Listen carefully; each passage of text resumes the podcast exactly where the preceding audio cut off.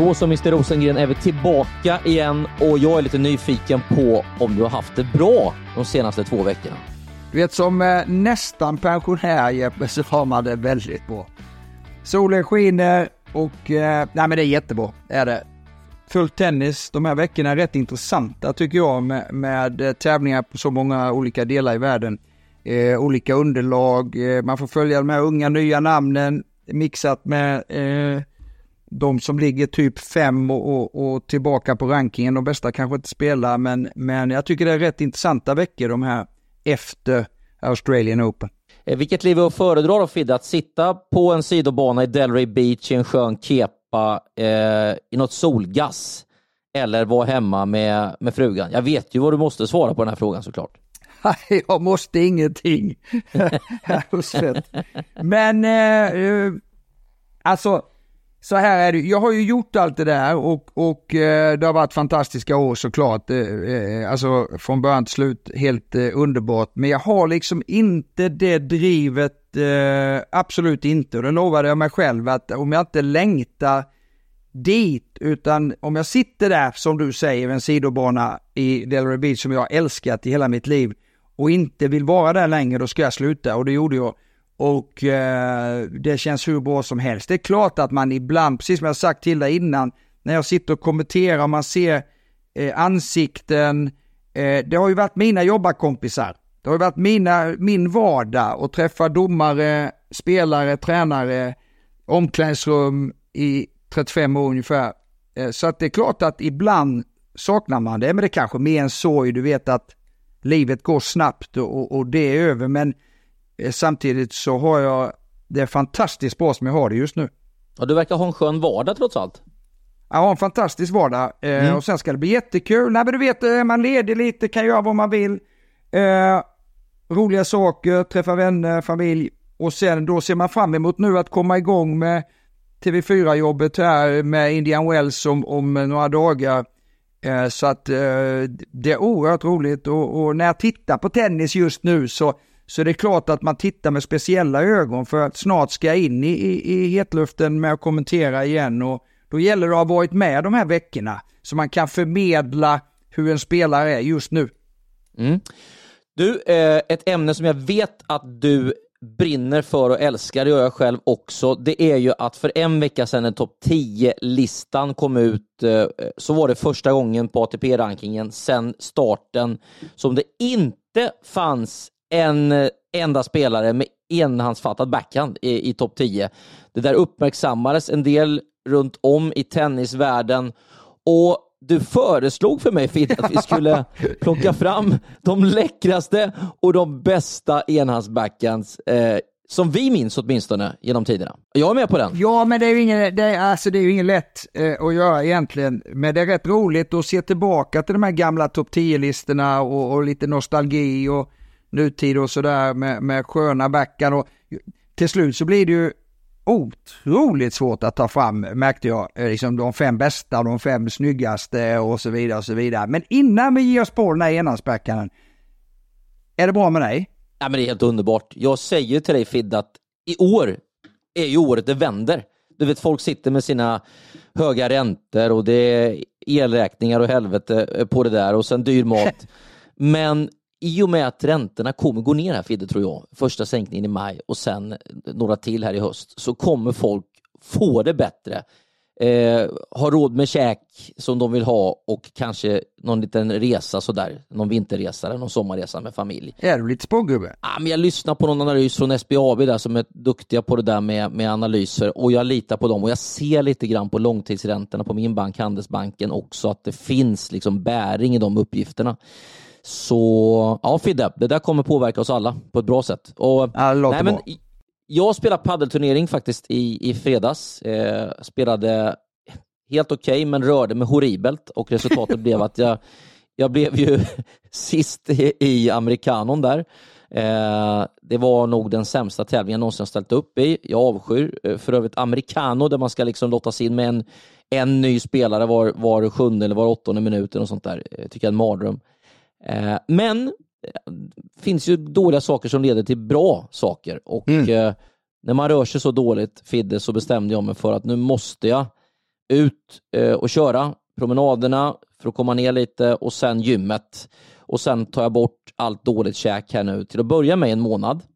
Och sen ska jag då försöka hålla i det här över tid. Då. Så I am back at the gym this week. Så är det bara. Ja, det låter bra. Låter bra. Finns inga genvägar Jeppe. Nej, det gör Finns inte inga det. genvägar. Nej, nu, nu kommer Enas backhand. Eh, och, Ja, åh herregud. och Fidde, så här är det ju bara att det dyker upp två spelare direkt. Eh, när jag tänker på Enas backhand som var fruktansvärt starka. En svensk eh, stark i benen och en schweizare stark i bål framför allt. Eh, och jag har ju sett de här Enas backhands både i realtid och slow motion så många gånger så jag vet liksom hur de här svingarna ser ut. Stefan Edbergs eh, backhand framför allt när han går rakt med den eh, down the line där. Det, det är ju liksom mitt favoritslag i tennis ever. Kanske hans eh, backhand volley också. Eh, och sen så är det ju Stan Wawrinka såklart, men med en helt annan topp på bollen och eh, där kan man också ha en stilstudie på Wawrinka och gå in och kika på Youtube hur han eh, liksom ligger kvar med kroppen efter att han har träffat bollen på ett sätt som väldigt få i världstennisen någonsin har lyckats med. Så att det där är de två läckraste eh, backhands. Sen ska vi gå igenom vilka som varit de allra bästa. Men tycker du jag är någorlunda rätt ute där eller sågar du Västervikssonen Edberg i, i toppen där? Nej, absolut inte. Eh, absolut inte. Men sen är det, jag tycker det är så fascinerande det här med, med Wawrinkas både vackra och bra enhetsbacken. och så då Federer, två schweizare. Eh, då ser man den här skolan att, det, det, att de kommer eh, nästan ur samma form. För jag tycker ju eh, Federers backhand är minst lika eh, bra och eh, vack, framförallt vacker. Eh, Wawrinkas kanske var vassare. Eh, det ska nog sägas. Eh, men eh, Edberg Wawrinka köper jag.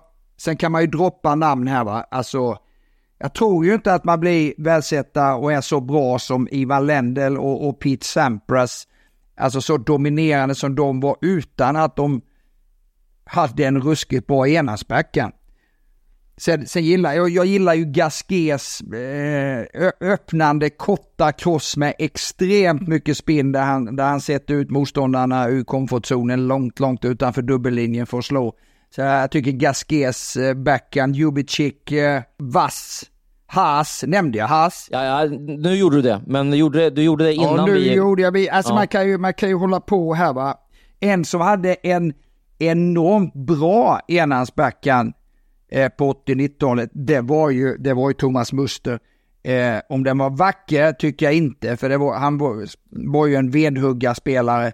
Eh, men ruskigt jobbig att möta på, på eh, gruset. Oj, oj, oj. Om jag får kasta in några långa svingar då. Tsitsipas är ju inte där uppe, men eh, det finns ett par spelare med lite längre sving så där som jag tänker på direkt, som eh, Dominic Thiem och kanske framförallt, framförallt Kirten från eh, 90-talet. Var- Vart sätter du in dem då historiskt sett? Ja men de är, de är ju med, de har ju varit så framgångsrika så då är det ju klart att, att backhanden är så pass bra eh, så att de, många gånger har de ju pumpat med den för att kunna gå runt och använda sin forehand. Så att det är ju garanterat en av de, också bland de bästa, en av- jag tycker Robredos enhandsbackhand var, var väldigt, väldigt bra eh, på gruset. James Blake, alltså vi kan, vi kan droppa hur mycket namn som helst som hade vassa backhands och eh, vackra enhandsbackhand. För en, en, en, vackert slagen enhandsbackhand, det, är- det är något i hästverk tycker jag. Det är lite extra, det blir graciöst på banan på något sätt och sen, och sen är det förknippat många, många gånger också med en väldigt, väldigt bra slice. Du nämnde Ivan Lendl. Eh, han fick ju ofta skit för sin backhand för att han hade så fruktansvärt bra forehand. Och jag har ju hört stories Mm. om folk som tränat med Lendl som hävdade att om du bad Lendl pricka en femöring med sin forehand så gjorde han det nio gånger av tio. om du la den ut i ett hörn på andra sidan. Träffade han inte banan med backhand eller? ja, det där har jag gjort också. Men han, liksom, han fick ju höra att han var lite feg med sin backhand och eh, sällan dödande liksom, utan mest byggde upp spelet med den. Vad säger du om Boris Beckers backhand? Älskar den, eh, Boris Becker. Ja. Ja. Varför älskar du det? men hänsynslös, eh, kanske inte lika estetiskt eh, vacker som Edbergs, men sträcker ut så fint tycker jag där och eh, liksom, sådär som man ska göra rent tekniskt när man spänner ut en båge. Men du vet, du kommer ihåg Jimmy Connors eh, flacka med sidskruv? Ja. Bäcke slog ju sin enhandsbackhand rätt mycket med sidskruv faktiskt. Ja, det gjorde han. Som stack iväg ut ur banan när han slog en, en rak, eh, alltså att den vred sig ut från banan också. Så den var ju också vass alltså. Superäcklig. Ja. Helt klart. Alltså, Bäcker var ju den man var räddast för tyckte jag när man växte upp när Edberg skulle ut där på banan. Trots att han hade bra record mot Bäcker, alltså i de stora eh, matcherna. Sen eh, vann ju Bäcker flest matcher när de där möttes. Men just den där backhanden och just hans hänslös, hänsynslöshet tycker jag när han spelade. Eh, det var ingen slump att de kallade honom för Bom-Bom utan eh, i vissa sekvenser i matcherna så kändes det som att han kunde gå på nästan fullt eh, i de här slagen. Och sen tycker jag på 90-talet att det som skiljer sig lite från de moderna enans backhands är ju att de var lite flackare. Det var inte riktigt samma topp som de här moderna schweizarna och sådär. Absolut. Vad säger du om Tommy, jag nämnde Tommy Haas. Vad tycker du, eller vad tyckte du om Tommy Haas enhandsbackhand? Jag tyckte det var en av de vackraste. Också helt underbar. Sen eh, förutspådde man ju en större karriär från Haas och han blir lite bortglömd. Han var väl enligt Nick Bollettieri en gång i tiden hans mest lovande adept. Eh, och någon världsetta blev det ju aldrig av Tommy Haas, även om han var uppe och slogs Nej, men han blev tvåa alltså. Men han blev tvåa. Ja. men, men man, spådde en större karriär från Haas. Sluta gnäll nu, sluta ja, det är underbart att du försvarar, försvarar den gode Tommy. Du fick in två Tommy på listan, en eh, Robredo också. Ja. ja. Men den mest effektiva då, eh, av dem alla? om, om man nu liksom släpper estetiken lite, som, är liksom, som vi ska respektera allra högst då? Ja, jag måste säga Stans. Eh, jag måste säga Stans för att han har använt den så otroligt i sina, alltså när han slår Federer, Djokovic, Nadal i sina bästa år egentligen och tar tre Grand Slam-titlar, mycket på grund av den här Alltså öppna banan med kort cross och sen har han ju inte behövt dra rakt på linjen eftersom motståndaren är så långt ut på sidan så han har ju kunnat blåsa den med en meters mellanrum till sidlinjen. Men de gånger han slagit Djokovic, eh, då har ju alltså hans backhand, jag vet inte om jag har sett en bättre backhand än, än det. Det måste jag säga. Ja, det är häftigt. Då har han alltså kanske den vackraste ever och den mest effektiva. Ja. Mm. Då har man satt avtryck. Sampras, alltså Sampras och Federers enhandsbacken. Det är så mycket strategi också så är det klart. Men, men och du, du sa att jag skulle ta en och eh, som hade båda de här ingredienserna och eh, då fick det bli Stan. Ja. Du, jag måste fråga dig, jag kanske går lite före i schemat här. Jordan Thompson, som 29-åring vinner han sin första ATP-turnering. Hur gammal var Stan Wawrinka när han var meritlös, alltså i Grand Slam-sammanhang, innan han vann sin första Grand Slam. Var han 29 eller var han 28? Ja, men det var ju något sånt va? Det är väl alltså, vann han, vann han, nu ska vi se, 14 ja. eller 13, 14 han vann första. Borde veta det, men det är så mycket siffror och spelare som man, man ibland, min gamla hjärna är inte med. Men, eh, ja men han var ju lite äldre, helt ja. klart. Jag tycker bara det är så häftigt. Men det är, en, det är ju Grand Slam vi pratar om där. Jajamän. Jordan Thompson kommer inte vinna en Grand Slam, det kan jag tala om för dig. Nej, Nej, jag tänkte samma ålder där eh, ändå. Nej, vad härligt. Wawrinka är din vinnare och jag kan absolut inte säga emot. Så det skulle, du, till, det skulle den... du gjort. För du, du, jag vet att du vill ha Edberg på, på första plats där. Eller jag tror jag vet, jag tror jag vet. Ja, men det är bara rent estetiskt och sen så väljer jag den med hjärtat. Eh, den, var, den var absolut inte effektivare, men eh, estetiskt sett så håller jag ju Edberg som etta. Absolut. Ja. Du, eh, det har hänt så mycket kul. Man vet knappt var man ska börja. Men så vet jag också att du är väldigt varm för Jakob Mensik som nådde final i 250-tävlingen i Doha. Så du får börja prata om Mensik.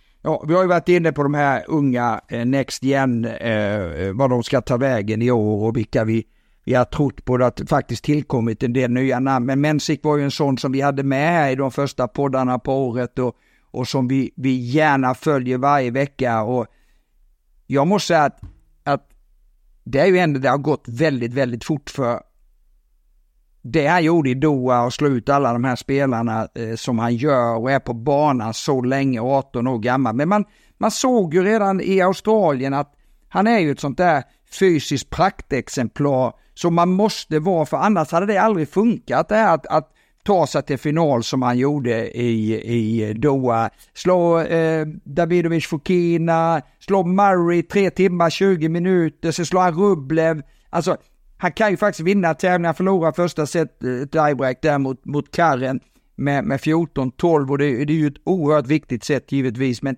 helheten på den veckan visar att 18-åringen är ju totalt där för att stanna. Och hans konkurrenter, de stora spelarna, spelar ingen roll vilka det är nu, de ser ju det här. De ser ju hur bra han är. Och därför så, så kommer han ha en helt annan respekt på sig när, han, när de går ut på banan mot honom. Det här är, det här är alltså riktigt, riktigt, riktigt bra. Mm. Du, eh, jag är lite nyfiken på hans teknik där också. Jag har varit inne på att jag tycker han spelar mjukt, alltså ansträngningslöst. Jag minns när Thomas Berdych dök upp, eh, så känns det som att han använder liksom ingen kraft egentligen, ödslar inte så mycket kraft när han slår. Förstår du vad jag menar då? Rör sig, rör sig så bra, kan ju gå med i, i bolldueller, han, han servar bra. Nej men han är, för mig är han kom, en komplett spelare redan.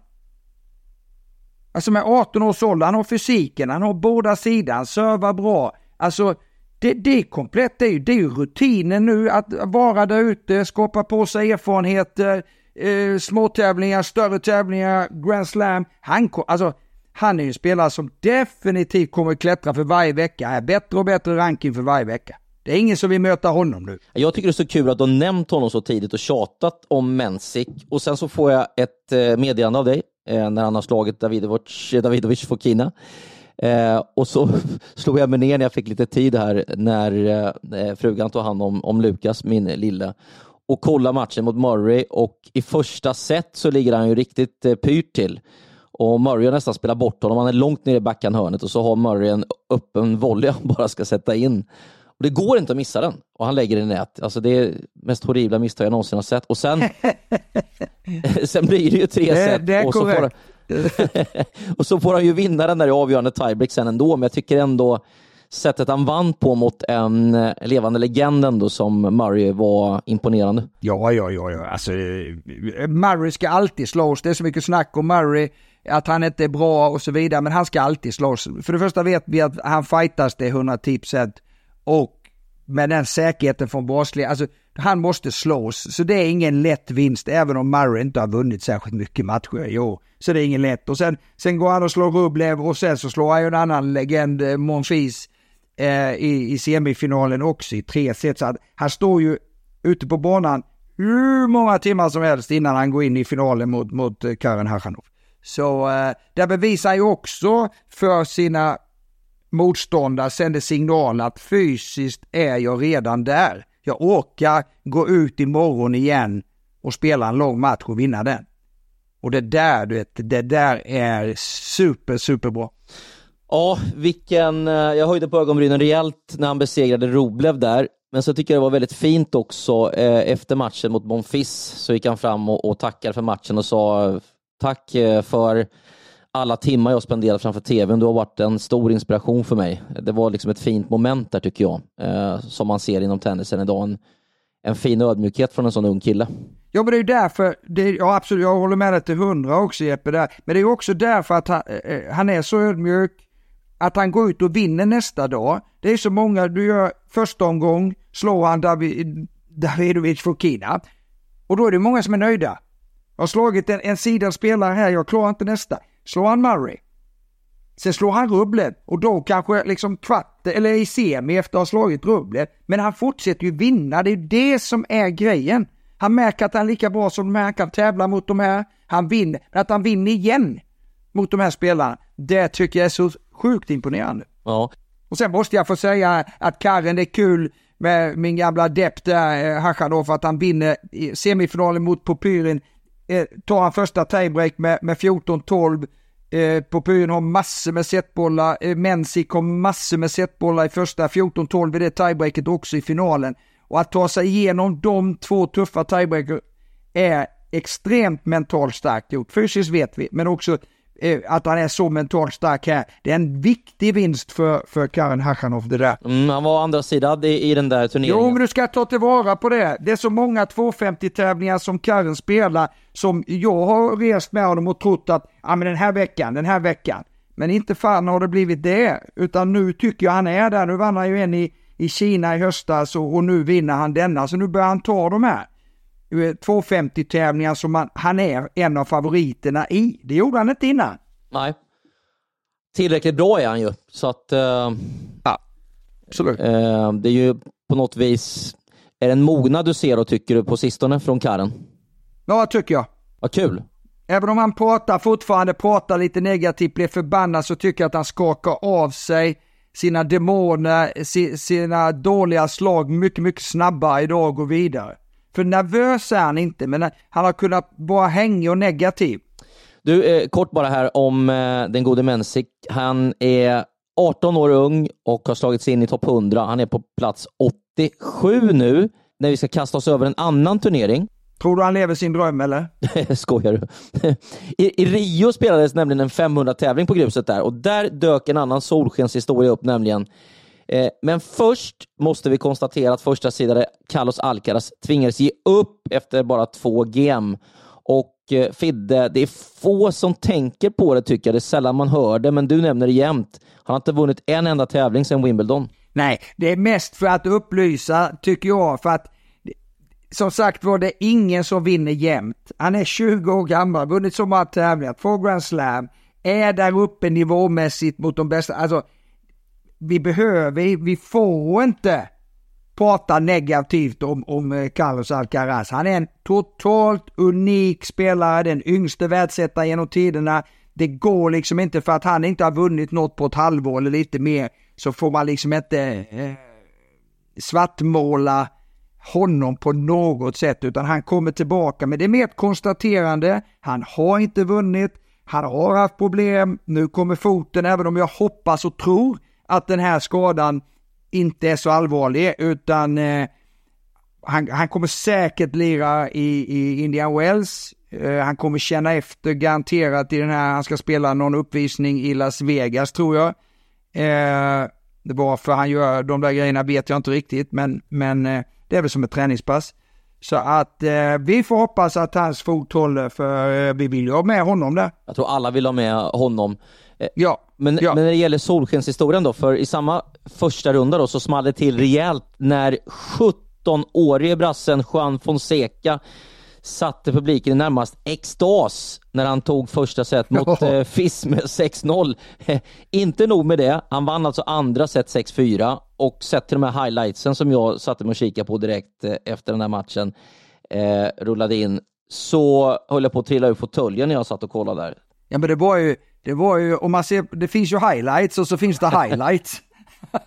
jag brukar ju säga till dig, du ska inte titta på highlights för det speglar inte matchen. Men alltså, det, och det gjorde ju inte Nej. det här henne givetvis, men jag tror aldrig jag har sett ett sånt highlights i hela mitt liv. Som han presterade mot Fis där. Och sen bara vidare mot Garin också liksom sättet han, för han, han vinner ju inte de här matcherna utan att det någon gång i de här matcherna eh, att han blir testad, breakbollar tillbaka och så vidare. Hur han bara fortsatte ösa. Det var bland det sjukaste sett. 17 år gammal, för några veckor sedan man rankade 727. Det är så att man bara vill, kan det inte komma en svensk spelare som har den utvecklingen? Liksom. Och nu ligger han 343 ja. så han har ju naturligtvis jätte, jätte, jättemycket kvar. Det är ju ingen färdig spelare på det viset, men som man spelar. Jag kan bara eh, liksom säga till alla som älskar tennis, som inte har sett de här highlights, gå in och titta på de två. Underbart att se, underbart! Alltså, det var ju svårt, jag menar tidigare innan man har liksom dragit ner tempot här eh, på bollar och sådär, att, att eh, pumpa ut någon på grus. Eh, och, och FIS eh, är ju ett helvete att slå bort. Men som han upp till på forehanden, 17 år alltså, eh, han flög ju in några forehands eh, på de här bilderna som vi såg. Ja, men såg du som han gick in sen och tryckte en backhandretur rakt när det var krisläge? Alltså, jag tyckte han hade allt. Jag satt och tänkte, vad den här killen varit? Hur bra kan man vara? Hur bra ja. kan man vara? Liksom. Ja. Eh, sen ja. om han var en solskenshistoria så är ju Argentina Navone också en. Det är ju helt klart. Eller Ja. hur? Ja. Han kvalar in och går hela vägen till final och slår ju Fonseca här. han plockar ut eh, Fonseca i, i kvarten. Eh, han är 22 år, Navone. Ja, Togs upp på 60 plats i världen, klättrar 53 placeringar. ja du förstår. Eh, så att det är några unga som rör om där uppe just nu. Ja, det är så häftigt. Det är så häftigt. Vad, vad säger du om argentinarnas generation just nu då? Eh, Sebastian, hur säger man, Baez? Eh, 21, Bara så. ja, Baez, 21 i världen, vann den där finalen. Ja, men jag gnällde, jag har gnällt på argentinarna här. Jag tänkte, fan har de bara legat eh, eh, på beachen eh, och, och under, under december månad? För att jag tyckte de kom ut i, i första trippen till Australien. Det var ingen av dem som man hade förväntat sig skulle vara bättre. Kashin, Echeverry, Bajas, eh, framförallt Serondolo har ju spelat helt värdelöst. Eh, de fyra som man hade hoppats på att kanske ta ett steg på hardcourt eh, tycker jag har varit en besvikelse fram till nu då, utan det har ju varit andra argentinska namn som, har, som man har höjt ögonbrynen åt tycker jag, fram till Bergas vann nu Rio då. Eh, så de har åtta stycken i topp 100 nu, Argentina. Det måste man ändå säga är, är mycket imponerande, även om de inte har någon i absoluta toppen, eh, topp 15, men där bakom så, och så kommer de åtta stycken, mycket, mycket bra. Och så vet jag att du, ja, du älskar när jag säger Facundo Diaz Acosta som fick ett wildcard hemma i Argentina och gick och vann eh, veckan innan förra. Alltså, du ligger där precis innanför 100, du är från, från Buenos Aires, du får ett WC, det är hur många landsmän som helst i lottningen som ska liksom, som tar all uppmärksamhet. Man, man undrar vad är det som händer där? Har Altmaier slår han i första, tänker man inte så mycket på det. Och sen så slår han ju då Serondolo eh, i andra. Och sen går han hela vägen och så, alltså Jerry då, som slog ut Alcaraz eh, i, i Buenos Aires, så tar han den också i finalen där. Det, det är liksom det där, man tänker, ja men det måste ta stopp nu, det måste ta stopp, men så går det hela vägen. Det är ju en saga om något. Eh, när man går hela vägen så eh, som han gör där. Eh, och jag såg finalen mot Jerry eh, imponera enormt eh, med gru- sin grustennis, sin, sin, sin både fysiska styrka men också hur mentalt stark han var i de här lägena. Du kan ju tänka, jag tror han drog bort en sex matchbollar innan han vann. Och Jerry hade breakbollar tillbaka. Du vet, det var så här riktigt dramatiskt som höll på att bli, bli en sån mardröm att det här kommer glida. Han kommer inte palla hålla detta. Men han lyftes ju fram av, av hysteriska argentinska fans. Så det, det var väldigt häftigt att se tycker jag och fantastiskt bra gjort ju. Du, eh, jag vet Tompa Johansson lyssnar på våran podd här, åtminstone senast. Eh, och han har berättat om hur det är att spela i Argentina också. Jag har ju varit där, eh, jag har varit i, i Brasilien, eh, mest då på semester såklart, men varit på lite idrottsevents. Och det är något helt annat, alltså när det gäller publiken där. Ja, jag har ju jobbat i, i bo, ja, alla de här, Chile, Buenos Aires, eh, Rio, de tävlingarna. Så ja, nej men det är hysteriskt. hur har du upplevt det när du har jobbat på de här turneringarna? Nej men det är rätt, alltså ibland är det rätt häftigt också att, att kanske inte lika häftigt för spelare, men man, man förbereder sin spelare på det där. Att du kommer inte ha någon mer än mig som håller på dig idag. Nej. Så jag vill inte se att du går in i den fällan utan se det mer som eh, lite, lite bensin på, på elden. Liksom att du, att du tänder liksom extra, håll dig lugn, inga gester mot publiken, sätt inte igång dem, det behöver du inte utan låt dem bara och njut egentligen atmosfären eh, istället. Eh, så länge det är på något sätt fair, även om, om det ibland kan bli ruskigt, alltså de är ju, det är ju brutalt, det är det ju många gånger. Så du måste ju vara mentalt stark, men där har ju coachen en uppgift alltså att, att förbereda. Du måste visualisera innan du går in i en sån match hur det kommer vara, även om du, om du inte har upplevt det så är det ju eh, inte så lätt såklart. Nej, du, de häcklas en del och eh, Oh ja. under Davis Cup Oh ja. så älskade ju Maradona att supa ner sig och sätta sig ganska nära spelarna där. Och han... Eh, Ja, det var nog inte bara alkohol. nej, det var nog inte. Men han var inte tyst heller kan jag säga under matcherna. Nej, han skrek, alltså, han skrek ju allt som gick och, och Men jag, jag har väl berättat den eh, historien i podden. Har du gjort det? Vilken då? Ja men den med Robin Söderling och, och, och, och, och Maradona efter, efter eh, DC-matchen mot Argentina. Vad gjorde han då? Jo men jag tror att jag tagit den så jag, vi ska inte ta den igen. Ah, Okej. Du, solskenshistorier är idag och en annan solskenshistoria är ju Jordan Thompson. Jag har redan nämnt att han var 29 år här nu när han vann sin första ATP-titel. Besegrade Kasper Ruud i 250-finalen i Mexiko. Men jag måste bara ställa frågan, hur starkt är det ändå att besegra Sasha Zverev i semin i avgörande tiebreak dessförinnan? Eh, det är ju naturligtvis eh, oerhört starkt. Men han är, han är ju en rutinerad spelare, så han, han går in på banan oavsett vem man möter och eh, tror han kan vinna, för han är som tävlingsspelare. Men vi får inte glömma bort omgången innan. När han ligger under med 6-0, 4-1, 40-15 mot Mikkelsen. Jajamän. Den är ju liksom... Alltså, och då har Mikkelsen slagit Deminar i, i andra omgången va? Och så Ja. Thompson, han bara går, han är ju en gnällspik med rang. Eh, bara går och hänger med huvudet och gnäller och tjabbar och håller på. Men sen ändå så bara lirar han 4-2, 4-3. sen får han hugg, han det och så vinner han den här matchen va. Så vad man får ut av det är väl att förhoppningsvis har ju den unge Mikkelsen lärt sig en läxa eh, att det är inte over until the fat lady sings. Så eh, otroligt bra gjort av Jordan Thompson tycker jag. Och sen att han följer upp med Han är härlig att se. Ja, Eller? Ja, men han har ett bra spel. Jag bara tycker att det är, det är en gnä... Jag tycker han är en gnällig lirare. Mm.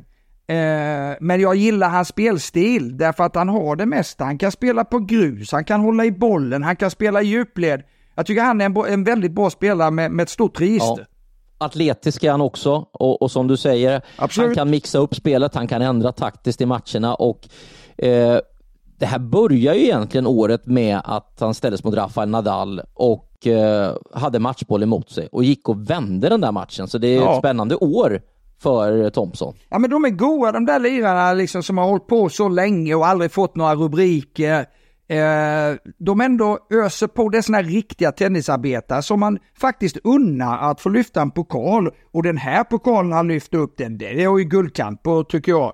Eh, där han alltså slår de här spelarna, jag både, alltså som Sverre och Rud, då är det ju, då är det ju kvalitet va? Det jag har sett på sociala medier också när han vann den här turneringen är ju never give up. Alltså det är liksom budskapet när man lyckas till slut sätta pricken över i. Ja, sen vet du att han vann dubbeln också va? Ja, jag vet. Det är inte klokt. Det är första gången alltså på ett par år som någon spelare på ATP-touren. God vecka skulle Ja, jag säga. hyfsat eh, god vecka får man väl säga. Ja, det är häftigt. Jordan Thompson och Max Procent vann alltså dubben och vi fortsätter australiskt för jag tänkte gå igenom Alex Deminor som verkade lite sliten och full mot Mikkelsen som du var inne på direkt i förra veckan. Men det han visade upp dessförinnan i Rotterdam, då han var framme i final mot Jannik Sinner, tyckte jag var lite annorlunda mot det jag såg i Australien. Han är ju så otroligt svår att nöta ner, men i det jag såg från Rotterdam så gick han liksom all in ibland eh, på några av slagen när banan låg lite öppen. Och det där tycker jag han har saknat lite innan.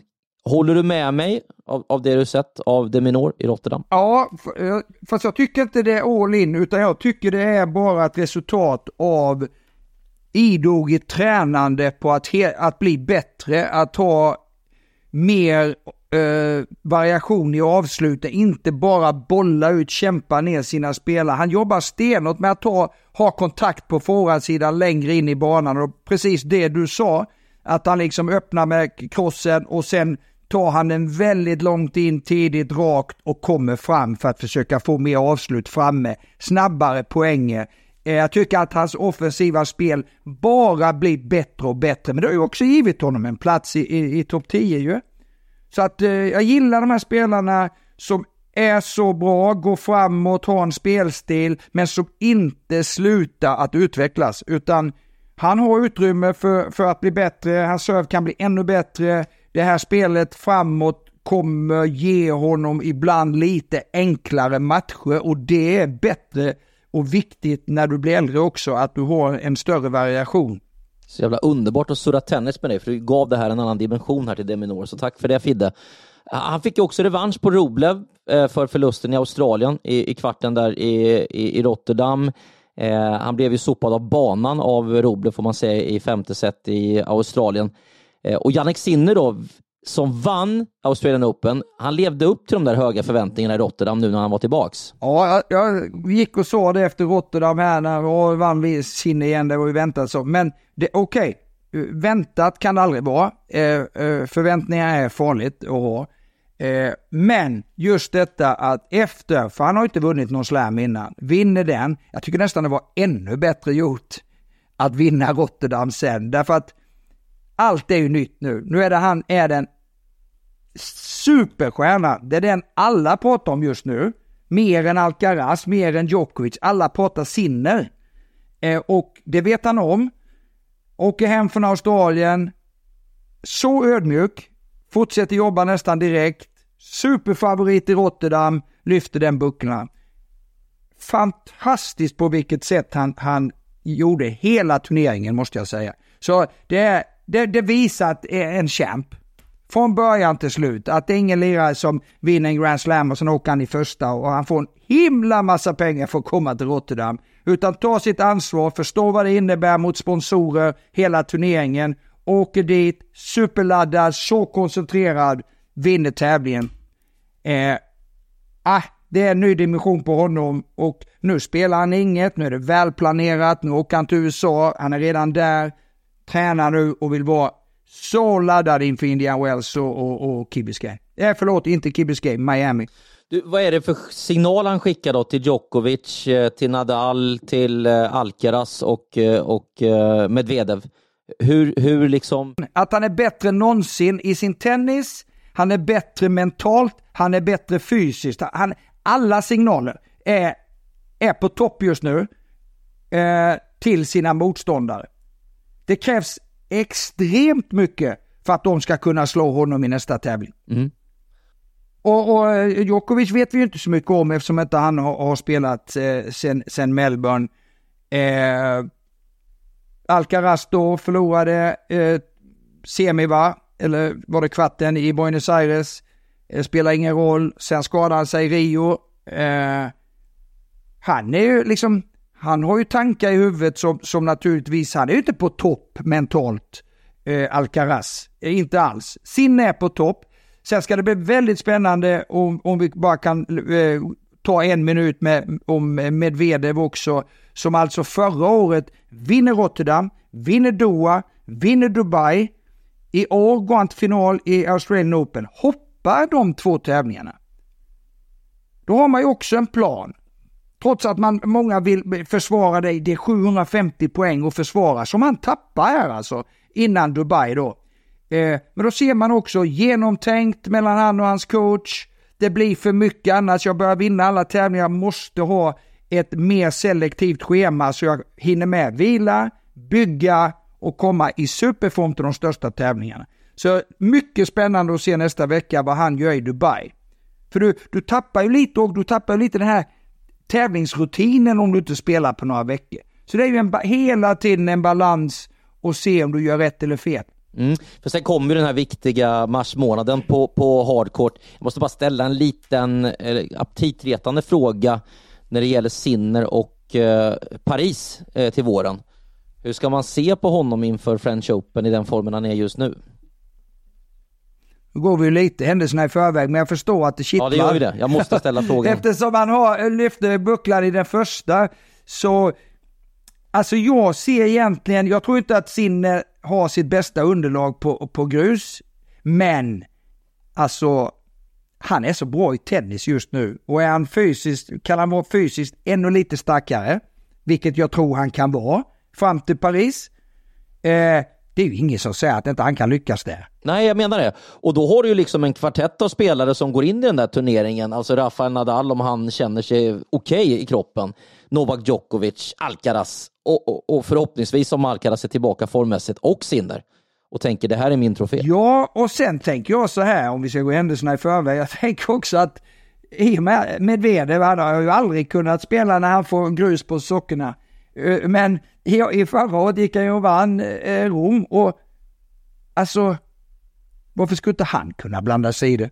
Är inte han för jävla skön ändå? Han garvar ju lite åt det där, att han inte har varit så bra på grus tidigare och att han har börjat lära sig det där på äldre år. Han drev ju med sig själv lite. Han är ju rätt rolig överhuvudtaget. Ja, jag tycker han är skön den där killen. Den diskussionen han har med domaren är att han är expert på hardcourt, så kom inte och snacka med mig om det. Jag är faktiskt expert. Och då har han ju rätt. Det är ju ingen som har vunnit mer eh, hardcourt än han de senaste sex åren. Ja, det är fantastiskt. Du, ja. eh, eh, den här vill jag tweaka in också. Taylor Fritz eh, vann som toppsidad i Delray Beach, det är någon vecka sedan, eh, med fyra hemmaspelare framme i semifinal i den här turneringen. Det betyder ju mycket naturligtvis för, för Taylor Fritz, att eftersom de vet att alla amerikanerna är på plats och, och det är en enorm inbördeskrig mellan dem där att vara bäst. Eh, så jag är helt övertygad om att den segern för Taylor betyder jättemycket. Eh, starkt gjort också att vinna på hemmaplan. Han är toppsida, han är favorit. Eh, men han går och gör det hela vägen så att eh, väldigt, väldigt bra. Och då dyker veckans Rune upp till slut. Holger Rune, hur går det för dansken? Veckans Rune! Veckans Rune. Veckans Rune. Eh, torsk eh, mot Shevchenko tidigt i Rotterdam. Eh, nu skriver tidningarna om hans nya flickvän. Eh, en miljardärsdotter från Norge, men det är inte bara flickvännen som är ny, utan det är en ny gammal tränare tillbaka på bänken igen. Moratoglu är tillbaka. Eh, hur ser du på det här då Fidde? Jag tycker det är rätt sorgligt faktiskt. Eh, egentligen mest sorgligt eh, vad Muratoglu gör. Om han har blivit sparkad två gånger innan och, och är så desperat att komma tillbaka eh, på touren där Eh, med Rune eh, känns väldigt konstigt i, i, min smak. Det måste jag säga. Rune har ju haft framgång med Muratoglu så att han hört av sig igen. Det har han väl bara svalt. Liksom eh, det här att han har kickat honom två gånger så ringer han igen och så hoppar han på tåget direkt. Eh, jag tycker det är väldigt, väldigt konstigt. Eh, framförallt Muratoglus beteende. Kanske inte Rune som, som vet vad han får, men hur ska respekten och hjärtat, hur ska det vara där ute? Alltså när de träffas igen, sätter sig ner på hotellet, går igenom vad de ska göra de här veckorna framåt, hur de vill ha det. Hur ska Muratoglu komma, kunna komma med någonting nytt som gör att Rune kommer behålla honom den här gången? Nu vet jag inte vad som ligger bakom de, de två gånger han blivit kickad, om det är pengar, om han har begärt för mycket pengar, vad det än är. Jag vet inte. Men en tredje gång komma tillbaka till en spelare på det här viset, jag, jag, jag har svårt att se respekten däremellan. För jag tror att respekten är den viktigaste ingrediensen egentligen. Tron på att den du anställer som tränare är den killen som ska ta mig till nästa steg. Och då har han ju uppenbarligen visat Moatiglo att det är du inte vid tidigare tillfällen. Så varför är han det nu? Varför är Moatiglo den människa som ska ta honom till höjderna den här gången? Jag måste bara ställa en fråga här Fidde. Ja, det är jäkligt märkligt. Mm. Eh, när det gäller Moratoglu och hans status där ute, och när man lyssnar på tränarkollegor och, och, så vidare. Varför har han så låg status? Varför kan till och med eh, vissa säga att, att det handlar om en pajas? Ja, men det, är det går väldigt mycket rykten om honom. Han, han kommer från en väldigt, väldigt rik familj. Pappan har investerat i, i hans akademi, byggt upp den eh, och så vidare. Och då har det varit bra för honom med, med marknadsföring för, för den akademin givetvis. Och det, det är rykten då som går att han har liksom köpt sig eh, till eh, tränarboxen, eh, betalat spelare för att få träna dem, för det är bra marknadsföring för, han, för hans eh, akademi.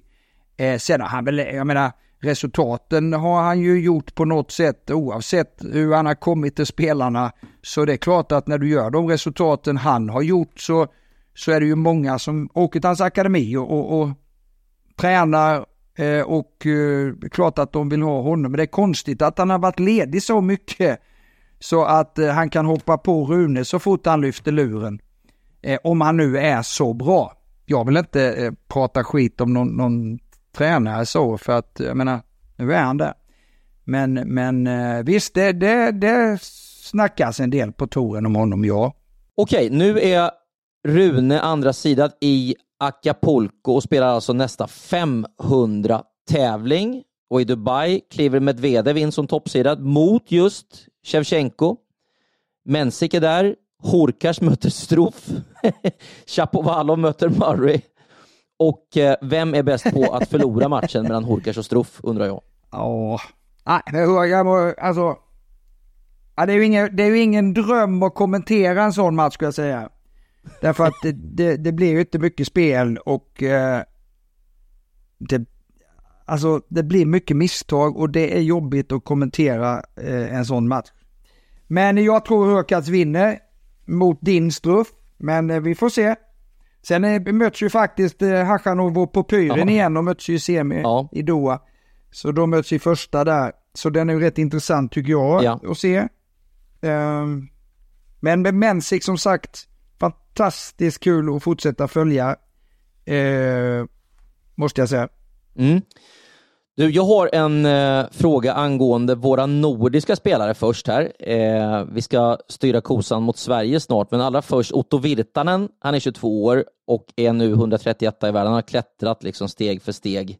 Vad ska man ha för förväntningar på den eh, liraren? Nej, men det alltså, man bara blir glad att, att våra grannländer, alltså en sån som har hakat på eh, Emil Russovori då, liksom får, är med där i DC, hur han tränar, hakar på jag har ju sett Otto ute i världen eh, och träna i Dubai och så här. Så, liksom, det är spelare som, som kör stenhårt för att, att bli bättre hela tiden.